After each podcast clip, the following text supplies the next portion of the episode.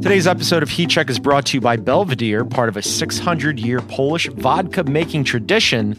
Belvedere vodka is all natural and made with 100% non GMO Polska rye and pristine water. Belvedere has championed Polska rye vodka and superior natural ingredients since its inception and continues their mission with its new Belvedere Single Estate Rye series.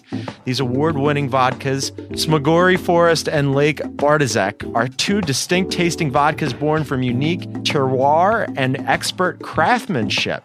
Expert craftsmanship, just like the Warriors pulling off game two on the road, sum of their parts team. Taste the difference and enjoy Belvedere's new single estate rye vodkas on the rocks are in a delicious cocktail today. Belvedere is a quality choice. Drinking responsibly is too. And now, heat check.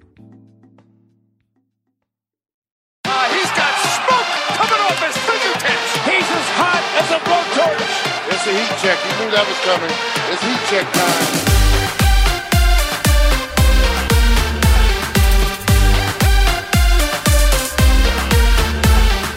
Welcome to Heat Check. I'm your host, John Gonzalez. Isaac Lee, our producer, is back in LA, and I am joined once more, not just in Toronto, but in my hotel room by my man and your man, Dan Devine. Thanks for having me, Guns. it's wonderful. You, you didn't say that in a creepy way at all. Game two. game two, uh, the Warriors somehow pulled it off, even the series, Dan, at 1 1 it was a very strange game. You and I watched it together. I got to be inside the arena for tonight's game as nice. opposed to outside with the fans. nice to sit with it you. It was great. It was wonderful. And at the half, you turned to me and you said, How the hell are the Warriors only down five? Because both of us thought they should have been down, you know, 50. And then we get the third quarter Warriors that we've come to expect. They go on this crazy run and boom, they even the series. Yeah, and I mean, I might I might have used a different word than hell at that point too. I was I really could not believe that it was 59-54 at half. You know, the Warriors were shooting 40% from the floor. Uh, they turned it over nine times already. There really wasn't much going on for them besides Klay Thompson and Steph Curry scoring and Draymond Green kind of, you know, doing a little bit of everything. They, they continued to be flustered in the half court. They weren't getting out in transition a ton and it just seemed like sort of at every turn the the Raptors were controlling the run of play. You know, more second chance points, more points in the paint, more points in transition.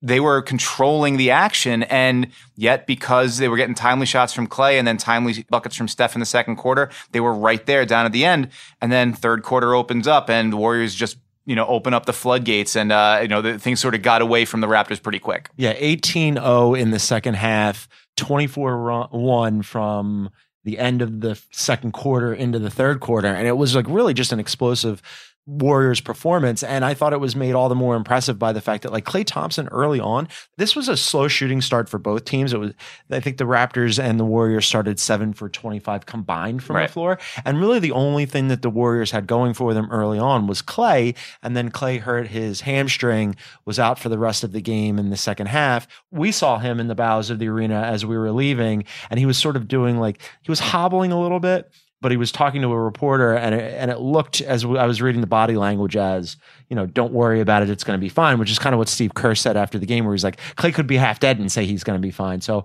you know fingers crossed for if you're a Warriors fan or you're the Warriors uh, you're hoping that he's going to be back because you know as we've seen so far in this series oddly like the Warriors need offense it's such a it's such a strange thing to say that the Warriors of all teams need offense but like they very much needed Klay's performance tonight Absolutely. In the early going of the game, the only things they were able to really bank on were him hitting like challenge shots, really tough contested shots, and getting to the free throw line a little bit. That was all that was really going. Steph didn't get off at all in the first quarter.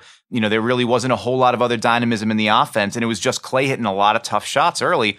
As the second quarter rolled on, that's when Steph started to pick it up and hit a few. DeMarcus Cousins was able to get himself to the foul line and things sort of opened up from there, particularly in the third quarter when the Warriors defense started forcing stops, then, you know, grab the ball off the rim, get out in transition, Draymond pushing, DeMarcus Cousins throwing high low passes, really smart cuts from Draymond and Klay and the Warriors offense just started to look, uh, you know, like the Warriors offense we're familiar with. Steve Kerr said after the game, you know, we started to look like ourselves again with DeMarcus Cousins on the floor, which I think is a, Yeah. notable, a notable difference because that's something that we haven't seen a whole lot of really all season and certainly in the postseason since he had the early injury in round one. You're- got the start, which was surprising to us, you Mm-hmm. and I. It was also surprising to our seatmate, and our new best friend. Yeah, Brian Scalabrine was sitting next to us, uh, White Mamba, and he was like, "I don't get it. What does this make sense?" And at the beginning of the game, before the game started, and then at the end of the game, by the end of the game, he was screaming "podium game, podium game" for Boogie, and it turned out to be a podium game. He was he, I think he was more excited than Boogie, who Boogie was asked about starting, and Boogie's response was like, "Cool." Right. And I was like, yeah, it is cool. Uh, yeah, I would imagine starting an NBA Finals game is pretty freaking rad. Yeah, Yeah. I mean, but Cousins uh, he started slow. Uh, you know, looked like he was working himself into a rhythm early. It didn't seem just like a, you know, the speed of the game was a little much for him early. He looked bad early. He really did. It, it looked looked slow. Looked like, He it looked- looked like he was moving in slow motion on, uh, you know, his, it- going through his moves. You know, it's like he gets the ball, faces up, one dribble, spin move, those sorts of things. They were all happening like he was really thinking about every step and every motion of them. And then as the game goes on, he gets a little warmer and gets a little more of his feel and his touch back, and, and you know, ends up with.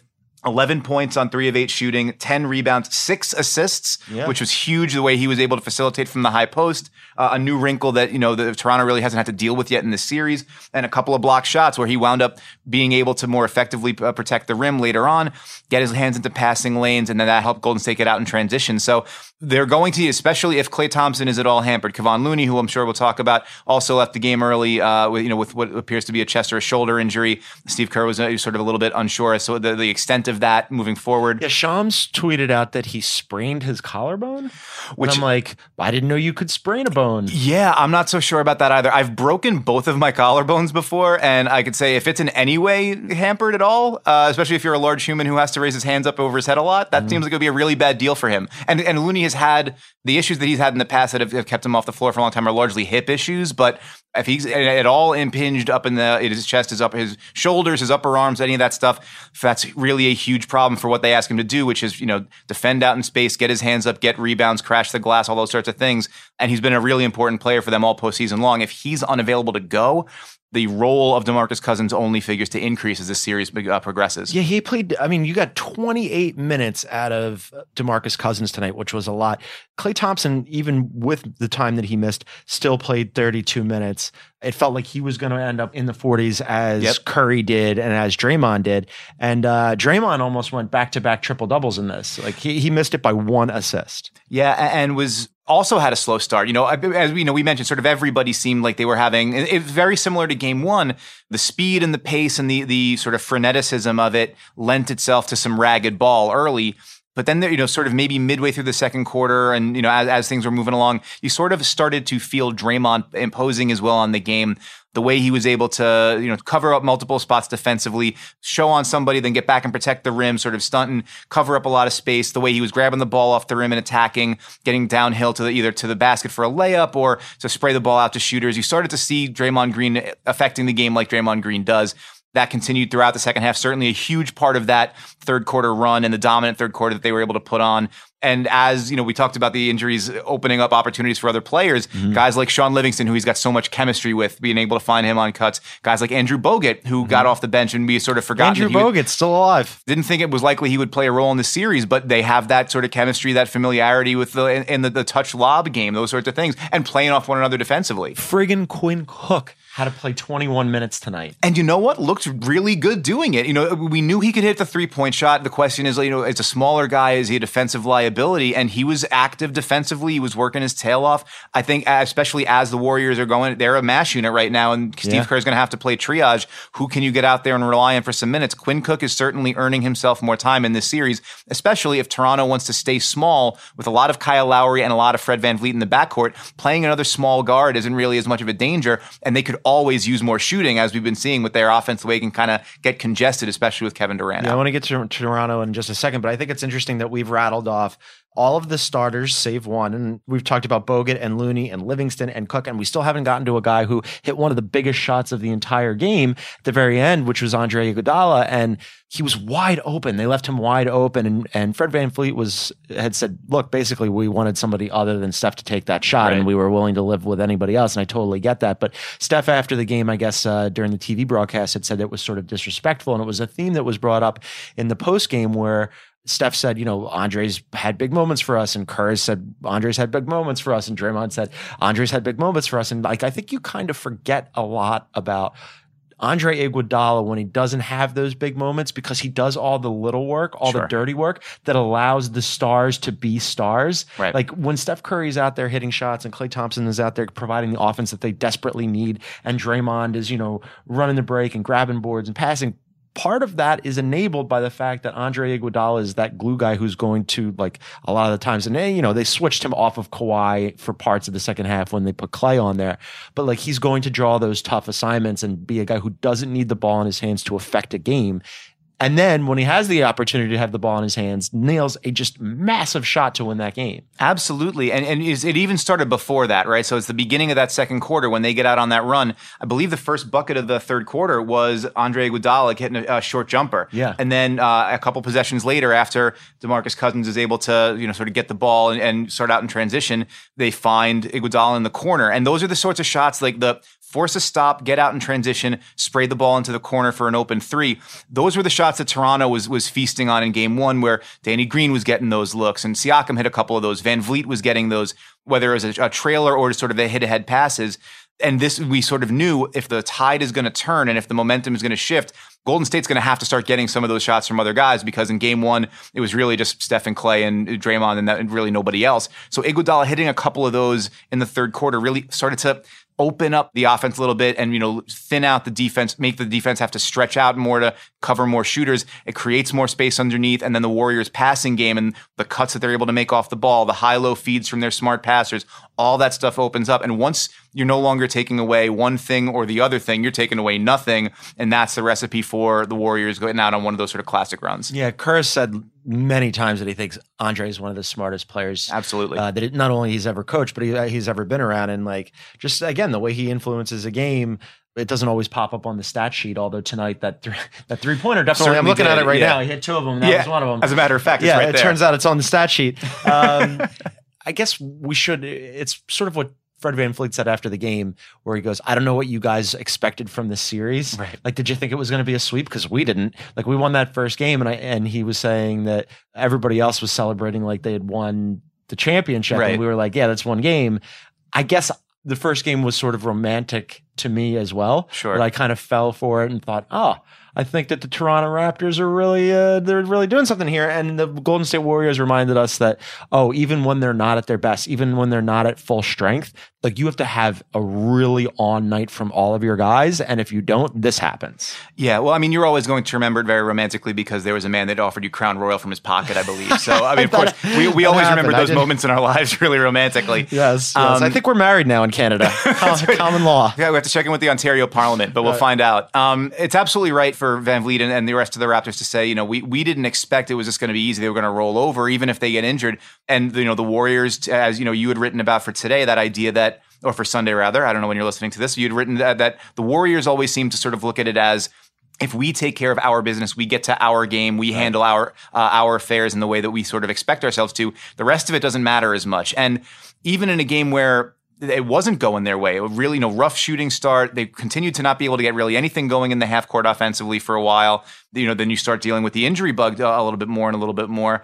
It winds up being they are just able by f- sort of sheer force of will, first on the defensive end, then with transition offense, and then with the shot making, especially late, they're able to just pull the game in their direction. And uh, we don't necessarily always think of them as a forceful, as a physical, as a you know we we think about the finesse and the ball the ball movement and the shooting, but you have to make the other team feel you defensively in order to tilt a game in that way. And you've got to be able to sort of fight through the defensive attention. You know, they threw like a box and one at Curry for a chunk of the fourth, Yeah. uh, fourth quarter, and other guys had to make plays. Now it disrupted Golden State's offense for a while, but they fought through that. And this was this was a fight. That's what Fred VanVleet was saying. We expected this series to be a dogfight. The Warriors showed up for the fight tonight, and they counterpunched back to get it even going back to the Bay. feels oh, like a real missed opportunity for the Raptors, Mm-hmm. you know, because like they had it right there on a night where not a lot went the way that probably Golden State would have preferred that it went. I mean, for example, like the second chance points in this game, you and I were talking about it at the half. It was kind of ridiculous that the Warriors didn't have any at the half. Guess what? They didn't have any at all. Which is bon- yeah bonkers. I mean, I think they had 20 in game one on some, on nine offensive rebounds. They had six offensive rebounds in this game, uh, but and there were a couple of opportunities. I think in the first half there was one series where they got maybe three offensive rebounds, three good looks at three pointers. Alfonzo McKinnie in the corner, Steph from the top of the key on an offensive rebound, Steph relocating into the short corner as well. None of them went down, and so there was that feeling. That was part and parcel of that feeling of how the hell are they only down five because they Yeah. had these chances. So same exact sort of idea there. They wound up being able to winnow down, narrow down Toronto's advantage in points in the paint in the uh, in the second half by all the the underneath cuts they were able to do and all the, the movement they were able to get in transition. But I think you're absolutely right. If you're Toronto, you have to look at it and say we controlled large chunks of this game. We sort of weathered a big punch in the third quarter and well and worked our way back into it in the fourth we make one more play, we make one more shot, we take advantage of the fact that their offense sort of sputtered in the fourth. We do any of those things a little bit, and we're walking out of here 2-0, feeling really good about ourselves. And now it's it's it's back to a slog. It's back to you got to take one at their house to be able to get home court back. Yeah, you took a shot at the King and you missed on this one. They did not shoot well at all. The Raptors didn't.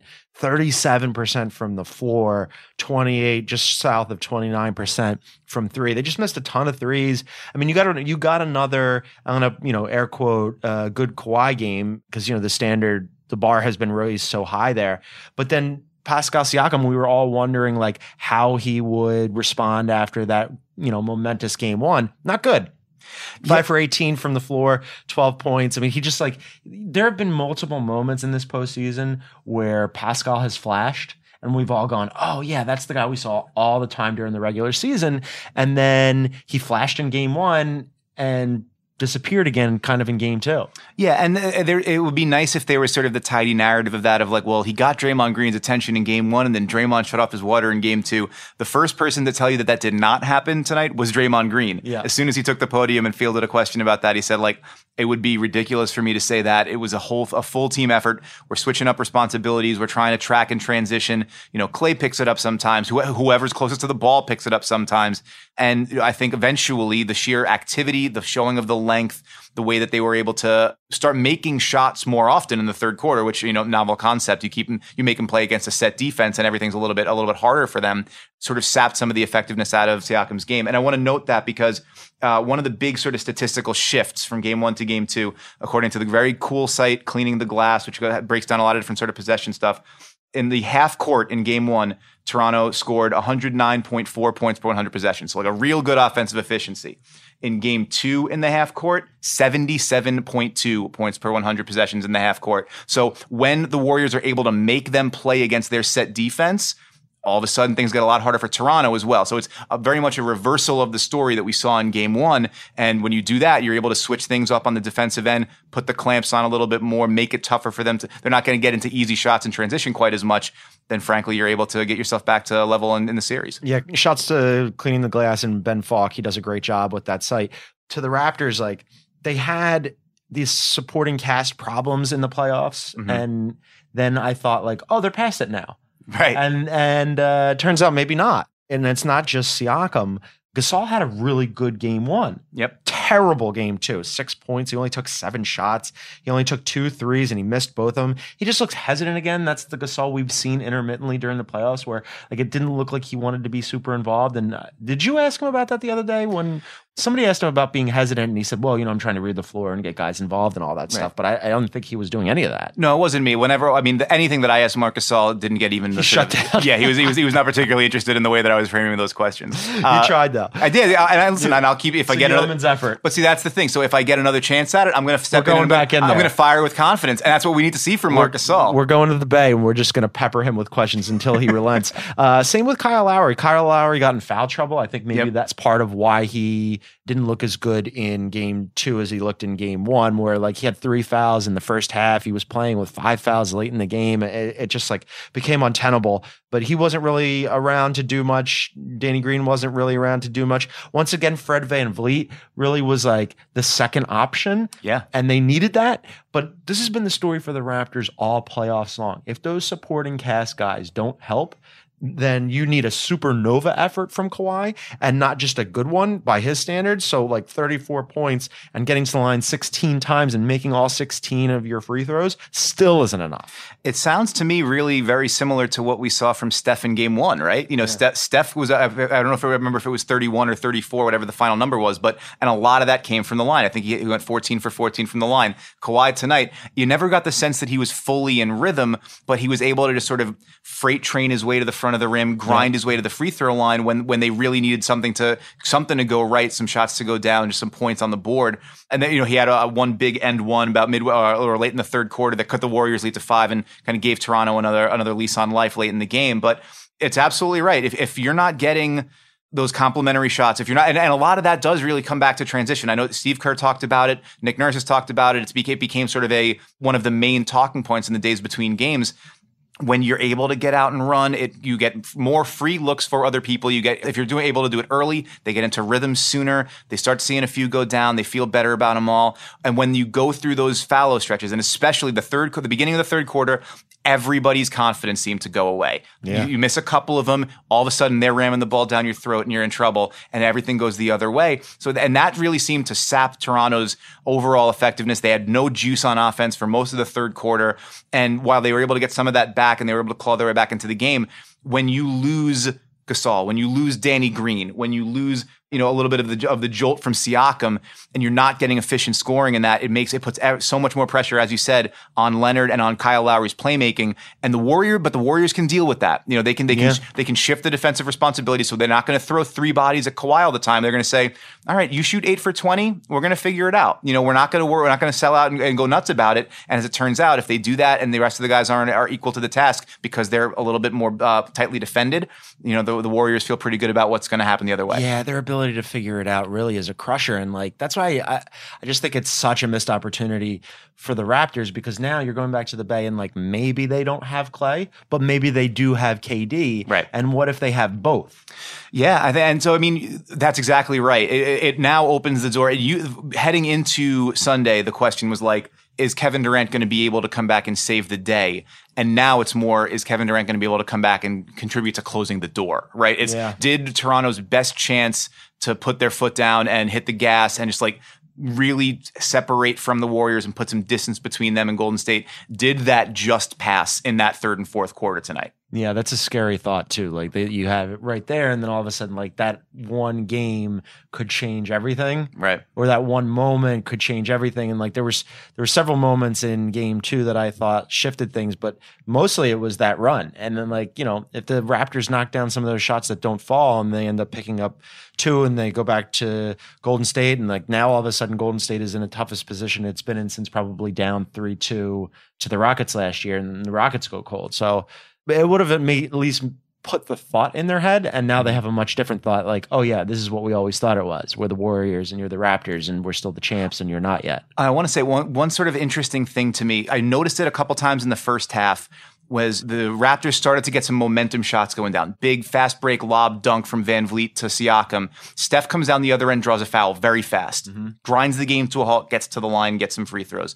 When there were a couple of those moments where he sort of provided a silencer play. And it's not the kind of big showy transition three or whatever, you know, backbreaker, but it was just we could feel it getting away from us a little bit. Let's slow it down, get some points on the board. Kawhi did it a couple times in the second half, but it didn't they, they didn't get any of those really in the third quarter when everything changed. And it again goes back to that sort of feeling of force and physicality. You don't think of Steph Curry as that kind of player, but he knew they needed it. And in that moment, he's like, I'm going to go, I'm going to give up my body, I'm going to get to the line because I know we just need to calm everything down for a minute.